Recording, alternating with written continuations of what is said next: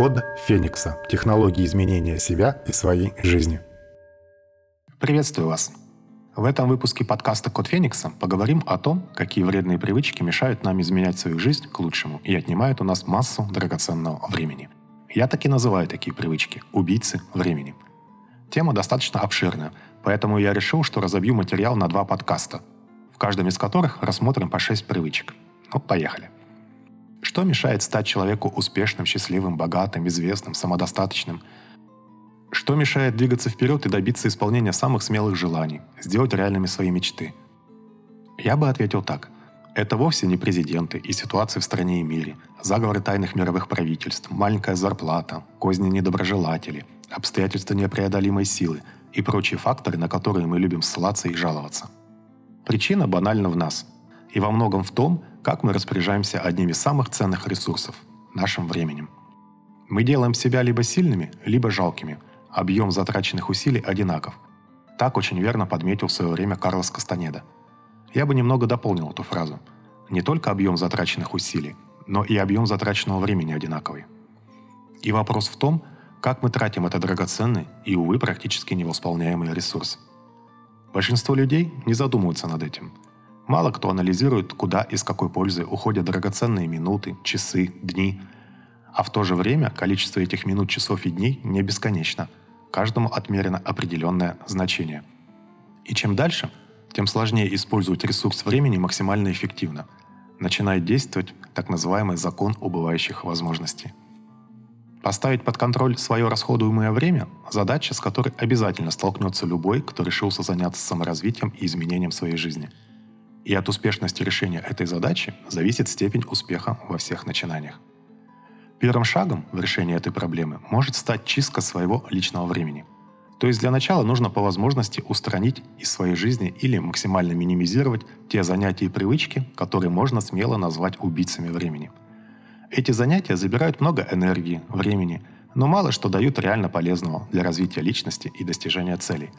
По большому счету это бесполезно проведенное время – Таких занятий достаточно много. Я коснусь лишь некоторых особо злостных убийц, справившись с которыми вы освободите поистине огромные резервы времени.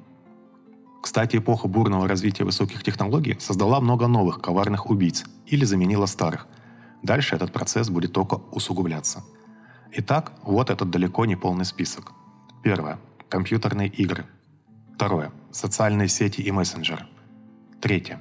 Телевизор и видеохостинги – Четвертое. Фильмы-блокбастеры. Пятое. Бульварные романы и желтая пресса. Шестое. Новости. Седьмое. Разговоры ни о чем. Восьмое. Разговоры о политике. Девятое. Спортивный фанатизм. Десятое. Нелюбимая работа. Одиннадцатое. Псевдохобби. Двенадцатое. Алкоголь. Нельзя сказать, что каждый из перечисленных пунктов – чистый убийца. Многие могут стать вполне даже полезными ресурсами в саморазвитии. Вопрос, как всегда, в том, как мы это используем и сколько времени этому уделяем. Часто речь идет не о полном устранении вредной привычки, а об ее минимизации.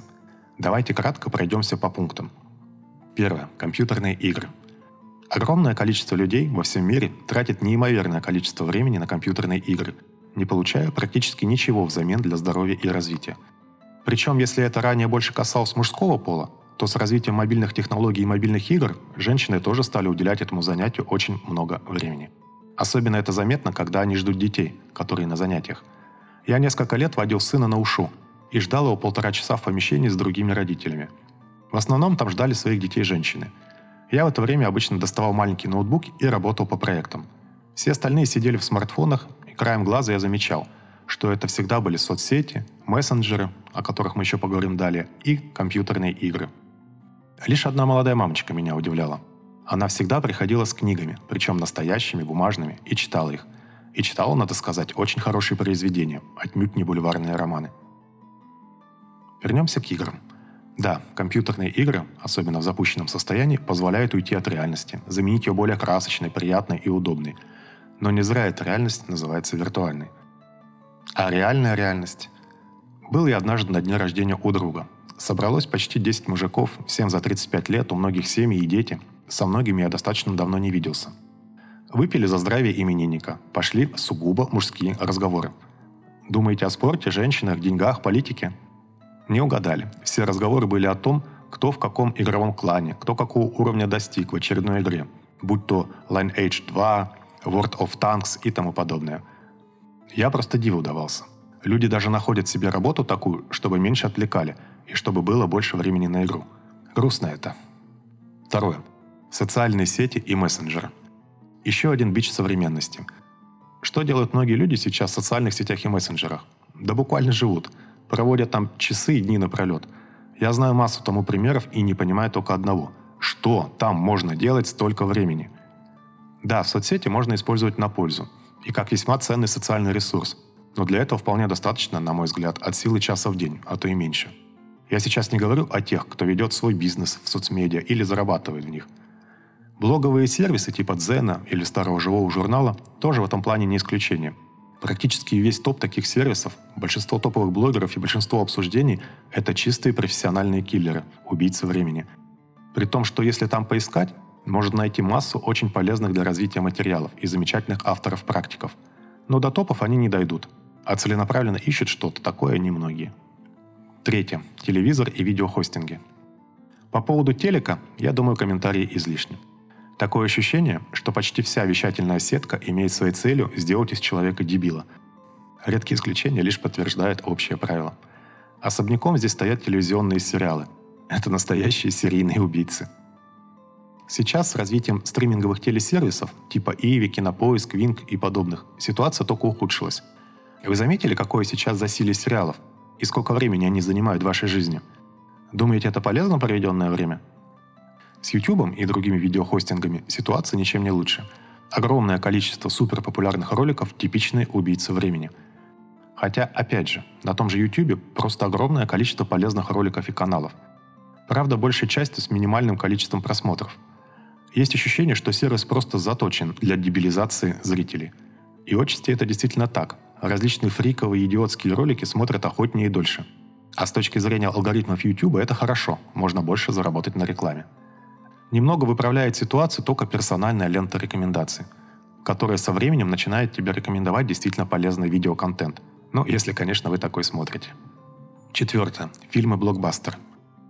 Увы, но большинство современных кинопремьер убивают два часа вашего времени, не давая ничего взамен и не оставляя никакого полезного остатка, ну, кроме впечатления от возможности современного продакшена специальных эффектов. Я не говорю, что фильмы не нужно смотреть, а вот тщательнее отбирать объекты для просмотра нужно несомненно. Есть достаточно много художественных фильмов, которые реально вносят свою лепту в наше саморазвитие и меняют нашу жизнь. Так попробуйте составить для себя такой список. Например, по рекомендациям и реальным зрительским отзывам. Вопросов, что смотреть, больше не возникнет. Пятое. Бульварные романы и желтая пресса. Все это легкое чтиво, типа бульварных романов, практически равнозначно желтой прессе – Обычные убийцы, специализирующиеся на возможности человека читать и понимать смысл прочитанного. Вот только на самом деле в этих жанрах особо понимать и осмыслять не нужно. Просто поглощаем. Хорошо сказано об этом в Википедии. Бульварный роман, также бульварная литература, бульварное чтиво – это жанр массовой литературы. Повествовательные книги, без художественного и культурного значения. Пишутся и издаются в расчете на непритязательный вкус массового читателя – обычно содержат завлекательную интригу, полны занимательных эффектов, мелодраматизма, описаний преступлений и любовных приключений. Ну, тут даже добавить нечего. Шестое. Новости. Казалось бы, что плохого постоянно читать новости? Быть в курсе всех событий. В общем-то, ничего плохого по большому счету нету. И даже полезно, если опять же подходить к этому разумно. Но вам ведь надо постоянно много раз в день следить за новостями и их развитием. Как правило, это по сути отрицательные и депрессивные новости – но они ведь и самые интересные. А что реально вам это дает? И опять же, мы теряем минуты, часы, дни. Итак, в этом выпуске мы смело взглянули в глаза шести нашим убийцам времени. В следующем выпуске подкаста поставим на место еще шесть. Желаю вам эффективно минимизировать влияние убийц времени на свою жизнь. Сделать это проще всего, используя технику обетов, о которой я уже рассказывал в одном из выпусков подкаста «Код Феникса». А еще такие привычки стоит заменять полезными – о которых мы еще далее с вами поговорим. Но в следующем выпуске продолжим еще разбирать деструктивные. Много дополнительной информации читайте и смотрите в телеграм-канале Код Феникса. С содержанием книг системы Код Феникса и отдельными главами вы можете ознакомиться на моем сайте kodfenix.ru. Вся музыка, которая звучит фоном в выпусках подкаста, моего сочинения и исполнения. С ней можно ознакомиться на сайте sergeyborodin.com. Я буду очень благодарен за ваши лайки, звездочки, комментарии и рекомендации. С вами был Сергей Бородин. До новых встреч! Код Феникса. Технологии изменения себя и своей жизни.